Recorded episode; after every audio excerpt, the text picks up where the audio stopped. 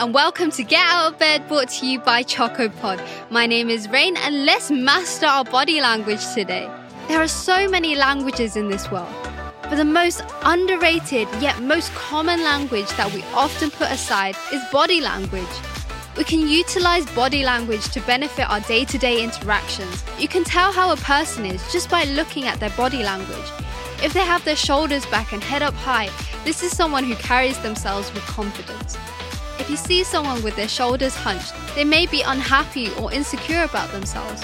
Of course, it's not until we actually ask them we would know the details, but we can definitely get a sense just by looking. It's also like if someone had their feet pointed out whilst you're conversating. Their open body language is actively listening to what you have to say. Now, if someone has their arms crossed, they're blocking out the information that is being said. This is where body language is so important because you can appear more friendly and confident just by adjusting your posture. So, with that being said, let's get you five tips on body language. Tip number one let's begin with posture. When you're standing, are you slouching your shoulders? If so, roll them back and relax them. Is your head at the center of your stance? Adjust your chin so it's held up high and level to the ground. Keep your feet shoulder distance apart from each other. Not only will you appear more confident and approachable, but this may also lessen any body aches you may have around your shoulder area. When you're sitting, make sure both feet touch the ground. Your shoulders are back and keeping your head up high. Again, this allows you to appear more confident and present. Whilst you're walking, you want to make sure that your shoulders are rolled back, you're standing up tall, and that you relax your arms and let them swing whilst you're moving. You'll have a confident walk and look more approachable. To keep these in check, be mindful of your posture throughout the day and adjust it when needed. Keep practicing this and it'll come to you in no time. Tip number two make eye contact. When speaking with others, look into the eyes of the person you're talking to. This shows that you're confident, trustworthy, paying attention, and actively listening to what the person is saying.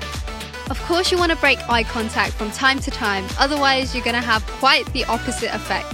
If you're staring into their soul, it'll come across as creepy and awkward, which is not what you want. Just rest your eyes, make eye contact when you're speaking with a person, and take small breaks throughout. Tip number three smile.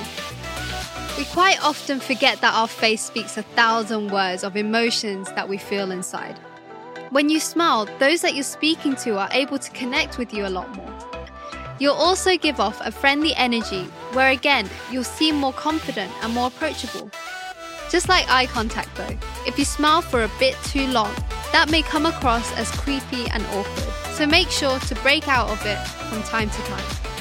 Also, some people will be able to tell whether you're putting on a genuine smile or not. So be sure to practice in the mirror whilst thinking of things that make you happy. And there you'll be able to find your real smile. Tip number four hand gestures. When you want to be more engaging to capture your audience, you may want to check in with your hand gestures. By using hand gestures with your talk, what you say will more likely be remembered. You want to keep these subtle and not do too much in a serious conversation.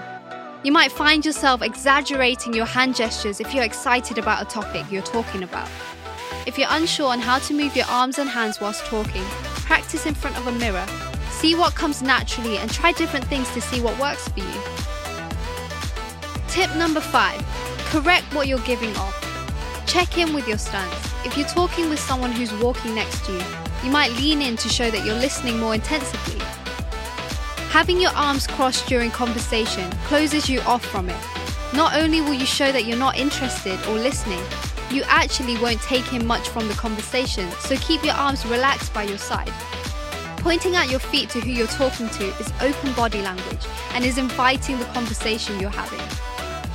We might have small little habits we may or may not notice. For example, the shaking of your leg or knees is showing impatience, so keep them still. Otherwise, you will give off that impression. Fidgeting while someone is talking shows that you're not paying attention or you're bored. Touching your face can give dishonesty. If you're not trying to give away these thoughts through your body language, just be mindful, correct any you notice, and just keep practicing what body language you'd like to ideally give off. practicing in front of a mirror is always a great way to get started.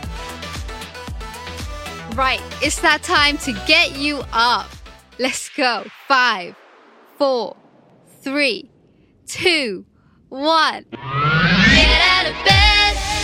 Today's quote is Your body language says a lot more than your words ever will. Thank you so much for listening into today's episode. Not to forget, we have our Discord community that you're welcome to join in at any time. The link is in the description. Now it's time for me to go.